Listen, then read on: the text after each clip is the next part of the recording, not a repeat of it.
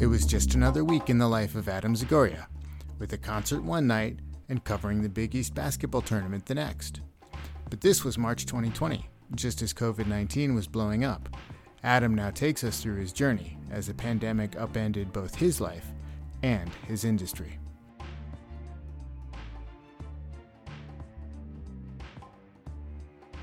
So, first of all, thanks for, for having this conversation.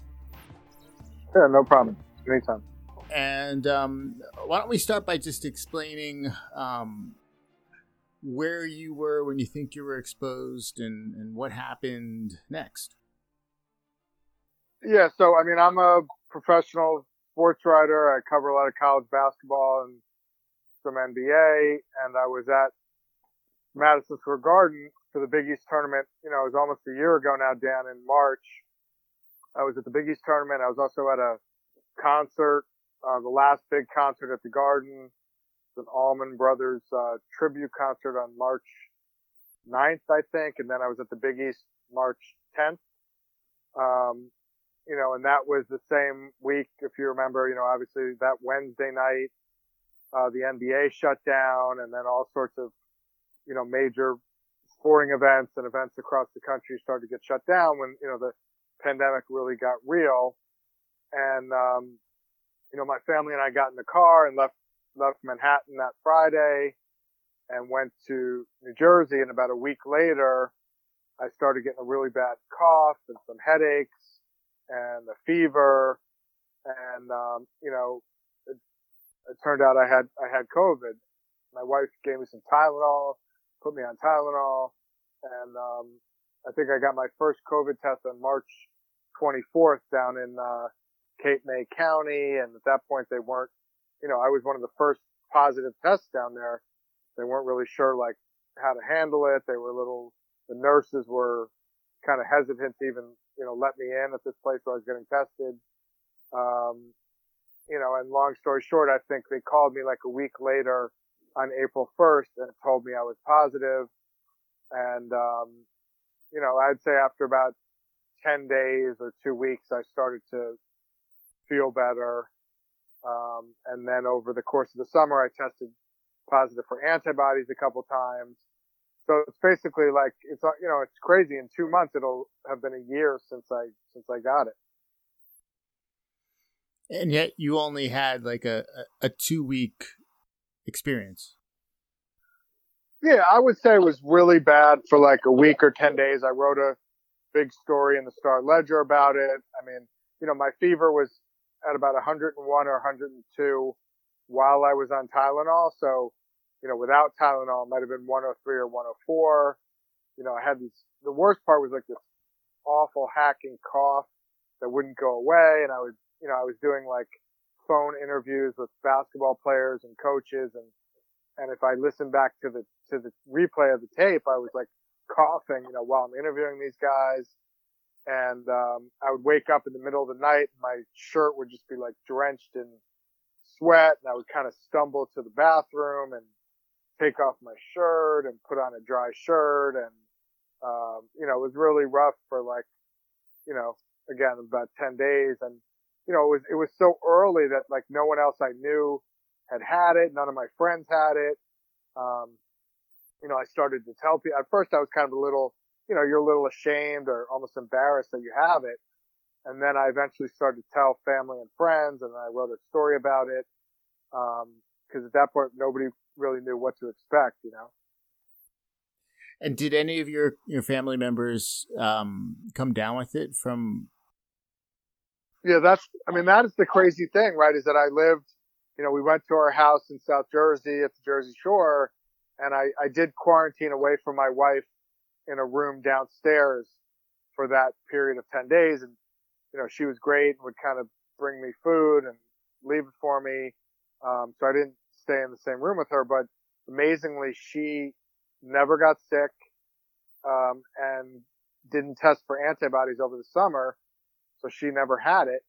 And our kids, uh, we have a 16 and a 12 year old. They didn't, they didn't get sick either. So, you know, I think my wife must just be really must be really strong that she didn't get it. But you know, now of course she's still worried that she that she might get it. Well, everyone is yeah. who, who hasn't gotten it yet. Right. And how does that like and how, how does that work in you know in terms of extended family? Like have you has anybody else um not directly from you but uh, you know have you have you seen how the disease plays out elsewhere? Well, look, look, my mother-in-law passed away um, a few months ago, and she had it. Um, you know, she had other underlying health conditions, um, but she had COVID. She was in like a nursing home facility, so um, you know we've experienced you know up close what it's like to lose somebody from it. Um, you know, my dad is 92 years old and luckily hasn't had it. You know, there were about two months there from last March to May where I obviously didn't go visit my dad because I didn't want to get him sick. Um, I made sure I tested positive for antibodies at least twice and negative for COVID twice before I visited him. Um, now when we go to visit him, my kids wear masks, you know, around him and really I just kind of go visit him. Um, so, you know, we obviously, you know, we lost my mother-in-law and, and that was tough. I'm just very sorry to hear that. Yeah, thanks. And how do you, how do you see, take that experience of, of you have folks who get through it okay and then folks who have issues or uh, a lot worse. And then how do you see it play out in the the in your beat in, in the sports world? Yeah, I mean, look, it's crazy. Look, I'm a professional sports writer, and I've spent a lot of my life going to sporting events, and now I haven't been to a live sporting event since the Big East tournament in March. Um, I've been, you know, basically covering Seton Hall and the Nets and other events that I cover off television and going on two or three Zoom calls a day and talking to basketball coaches and, and players on Zoom calls. Um, you know, and there's something, there's something to be said for that. I mean, it's safe. You're not, you're not putting yourself at risk, although there are, you know, there are sports journalists who are out there going to games. I mean, just last night at the Nets game, a bunch of my colleagues were there wearing masks and, you know, they go to the game, they watch the game, and then they jump on a Zoom call afterwards with Steve Nash and Kevin Durant and James Harden, you know, and I'm doing it from my house. So, um, it's definitely changed sports reporting and sports journalism because, you know, a lot of reporting is seeing things with your own eyes, being in the same room with someone, being able to tell their tone of voice or how they're reacting while they're speaking to you in person. Um, and now we're doing all that off Zoom calls. Um, but I look at it as, you know, I've been doing this for 25 or 30 years. And for one year, it's really not that big of a deal to, to give it up and to, you know, just cover stuff remotely, uh, you know, cause it's, it's for safety reasons and, you know, eventually things will get back to normal and we'll be interviewing people in person again, I would assume. And then just, you know, from a larger, you know, there's obviously a lot of questions about whether sports should be happening at all, whether there should be any fans at events. You know, it's, it's, I think part of the problem is some NFL teams, for example, had fans. Some didn't have any. Some college basketball games have some fans. The, all the ones here in New York and New Jersey don't have any. Um, so there's really been no national, you know, plan or plan of attack on, on how to handle it. And that's, you know, contributed to the the virus lasting for so long. When when you when you conduct these interviews and and, and report on a team um, remotely, it, there's plenty that you could go on about, like what you're missing or what you're losing. Are you gaining anything from that from this though? Um, I mean, it's convenient, right? It's like, you know, I think everyone is sick and tired of Zoom at this point, and uh, we'll all be glad when it goes away. But I think there will be things that we keep, uh, you know, from the pandemic, you know, after it's over. Like it, it's definitely more convenient to dip into a Zoom call from your home office or your, your couch. Um, you know, and write in a place where you're more comfortable. For, you know, for example, like if I was, if I was at a Seton Hall game, I, I'm covering Seton Hall for the, the Star Ledger and NJ.com. You know, I could theoretically go to a game at the Prudential Center, but you would be sitting up on the second level, far away from the court, as opposed to courtside where we would normally sit. You have to be out of the arena 90 minutes after the game ends. Um, and, and you're not, you know, getting direct access to the players. You're on a Zoom.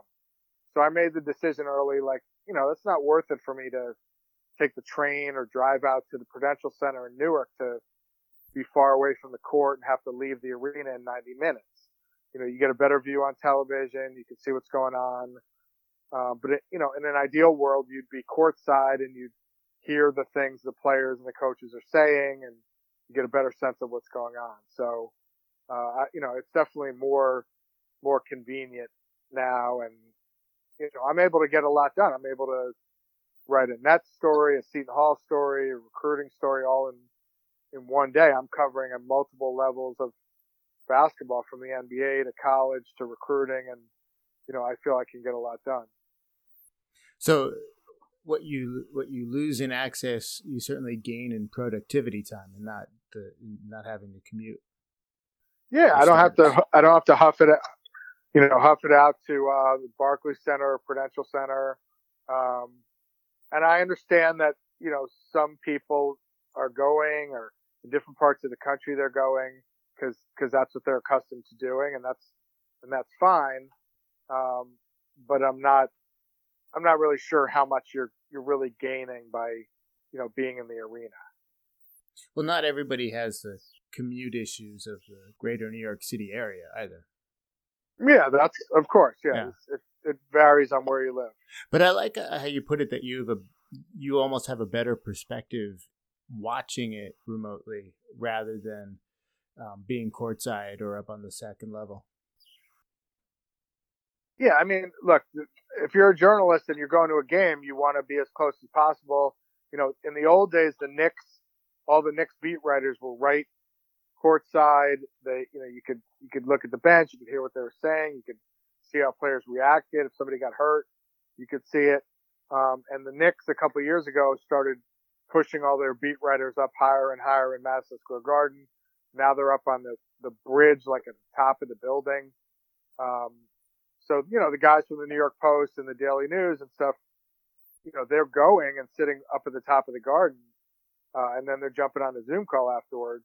And, you know, I'm just not sure that's, that's worth it when you, you know, when you could watch it on TV. But, you know, that's obviously up to them and, and their decision.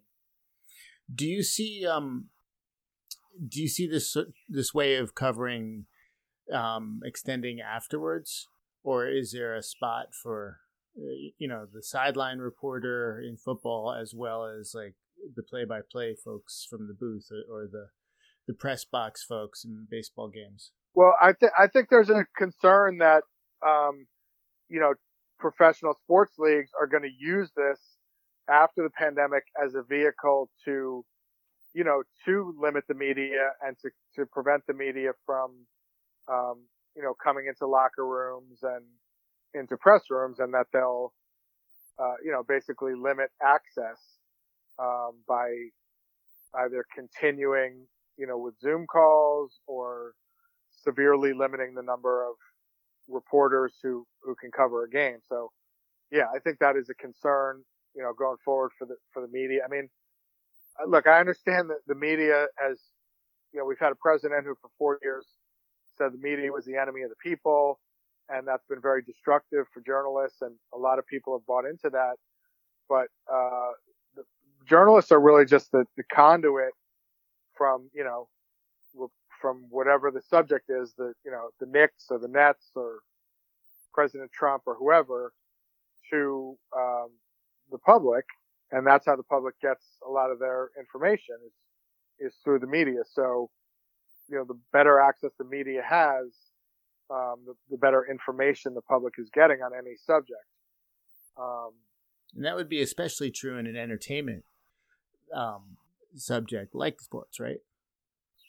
Yeah, I mean, if I'm, you know, if I'm in a locker room or at the game, I'm going to see things and hear things that the average person, you know, at home isn't, isn't going to see. I mean, you know, you also get a lot of information talking to coaches and players and people at the games before they happen or after they happen. That's, that's where you network and get a lot of information.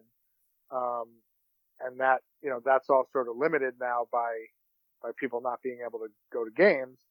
But, you know, again, I've been doing this a long time. I have, that's why you get people's phone numbers as a reporter. And, you know, anytime I meet a coach or a player, I say, Hey, do you mind if I get your cell phone so we can stay in touch? And, you know, you develop relationships and in some cases friendships with these people. Um, so now I, you know, I stay in touch with everybody by, by text and, and that's how I get a lot of information. Um, so I'm still able to, you know, break news and, and, uh, create content, you know, during a pandemic, but, you know, I don't know what it's like for, you know, for younger reporters who, you know, maybe don't have as many, uh, sources and stuff and being remote, you don't have you don't rub elbows with those younger reporters either.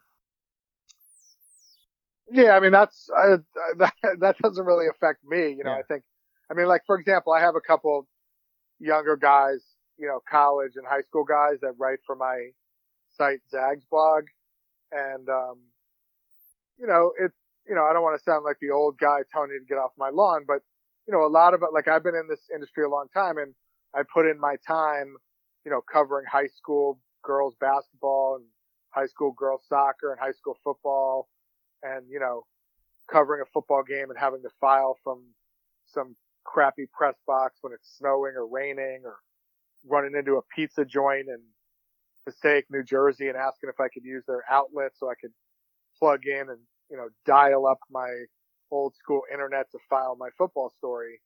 Um, you know, and that's, I, I learned a lot doing that. And a lot of, a lot of my colleagues, you know, came up that way and put in their time. And now because of the internet, you have a whole new generation of, you know, people who can just sit in their basement and get information off Twitter or off TV or whatever and, you know, post a story without ever really, you know, interviewing someone face to face or having a relationship with athletes or coaches that allows you to develop, you know, information. So, you know, I think a lot of these younger guys have been kind of spoiled and think they can just write a hot take or write anything, you know, based off stuff they're getting off Twitter or, or social media. Um, and, and, you know, they're, you know, that's kind of a whole separate conversation just about the technology, but. Sure. Well, let me ask you one last COVID related question that, that's kind of been nagging at me. Um, at towards the end of the NFL season, the uh, the San Francisco Bay Area um, strengthened its uh, lockdown provisions such that um, the San Francisco 49ers weren't allowed to practice and travel. Right. Um, they went. They moved to Arizona. So in effect, you had, you know, professional sports franchise, um, skirting the rules ignoring what's going on and moving to some place that has more lenient rules. In Arizona, which is uh, arguably as hard as hit um, state by COVID as any place. Uh, like, is that? It obviously worked out, and and you know nothing lit, left out in terms of sort of what the the health ramifications were, but from a I guess disease management perspective, how it intersects with sports, um, you know, the ongoing keeping the games rolling. Like, how did that come across? And was that the right move? Well, look, I mean, I think the main thing, Dan, to keep in mind is that there is a ton of money involved in the in the major sports, right? The you know the NFL, the four major pro sports in this country, uh, plus college football, and men's college basketball. You know, there's, you know, billions of dollars at stake, um, which I, I know you asked about the NFL, but just as an example, the, the NCAA tournament was canceled last year and they lost, you know, $375 million as, as a result of it. So they can't afford not to have an NCAA tournament this year. So they're going to move it and have the whole tournament in Indiana and try to have a, a bubble there because they you know, if there's no NCAA tournament and there's no revenue from it, then other sports, you know, women's college basketball, tennis, golf, soccer, all the other sports will be hard hit by not having the revenue. Um, and going back to the NFL, there, you know, there's billions of dollars at stake, TV contracts at stake. So, um, you know, it's not, it wasn't really a viable option for any of these teams to, to stop playing. I mean, you saw like the Ravens had to, uh, postpone some games and, you know, different teams were affected by COVID. The fact that we've gotten to the point where we're, the NFL playoffs are on schedule and the championship games are going to be this weekend, the Super Bowl is going to happen is really pretty incredible. You know, the Browns did play that game against the Steelers without their head coach and they won the game, which is pretty crazy because he was sidelined with COVID. Um, you know, you have various NBA players and NBA games, you know, postponed or being put in quarantine. A lot of college basketball coaches are, have had it, games being postponed, but still something like 80% of the college basketball games are being played. So, you know, it's, it's kind of how do you want to look at it? Like it's, you know, basically it's sort of been a success, right? They, they had an NBA season in the bubble. It was a great success. It was tough on the players. They were away from their family and friends, but they completed the season. You know, Major League Baseball completed its season without, you know, any major problems. Um, and now we're about to finish an NFL season on time. So that's all, you know, you have to kind of view that as a success. On the other hand, um, you know, there's a lot of people saying, well, why are we having at least college sports at all? Pro sports is they're being paid. College athletes are not being paid. Why are they? Why are we risking them playing? Why are we risking putting fans in arenas? Um, you know, and the counter argument that you hear from a lot of college coaches is these kids are safe in a, in a safer environment with their college team because they're being tested. Um, they're, you know, more or less in a bubble with their college team. And if they weren't playing, they'd be out going to parties or going home to see their families and, and they'd be more at risk for getting the virus.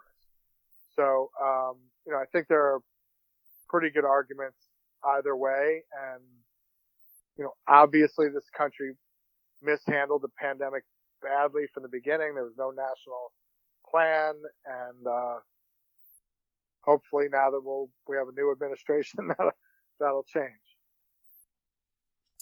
All right. Well, I, I agree, and, and, and it's you know unfortunate, but yeah, with some relief that the the leading health issue going into uh, the championship weekend for NFL is concussions and, and the concussion protocol and not COVID. I think is sort of uh, uh, you know a collective sigh of relief that it's not even noticed.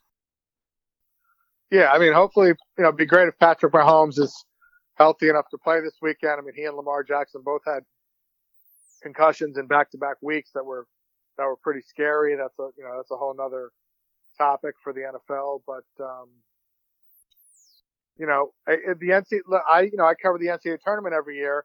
I've been to the Final Four every year since 09, and at this point, it's unclear if the you know if the NCAA is going to even allow media, you know, at the NCAA tournament. They they may just have their TV partners there and not, you know, print and internet reporters. And we may just be covering that, you know, on Zoom calls. So, um, you know, again, for me, it's like one year out of 30 years. I'm fine with it, but, uh, it's, you know, it's definitely been a, been a crazy year. Lots of truth in that. Um, well, good luck to you if, uh, you do go out to the tournament, and um, good luck if you have to cover it remotely. I'm not sure where you'll need more luck, though. All right, Dan. All thanks right. a lot. Appreciate it, Adam. Thanks so much for your time. Thank you for listening to this episode of Surviving, a series of conversations with folks who have gotten through all sorts of trauma and disease. Not everyone can do this with so much college hoops in their lives, but Adam shows it doesn't hurt.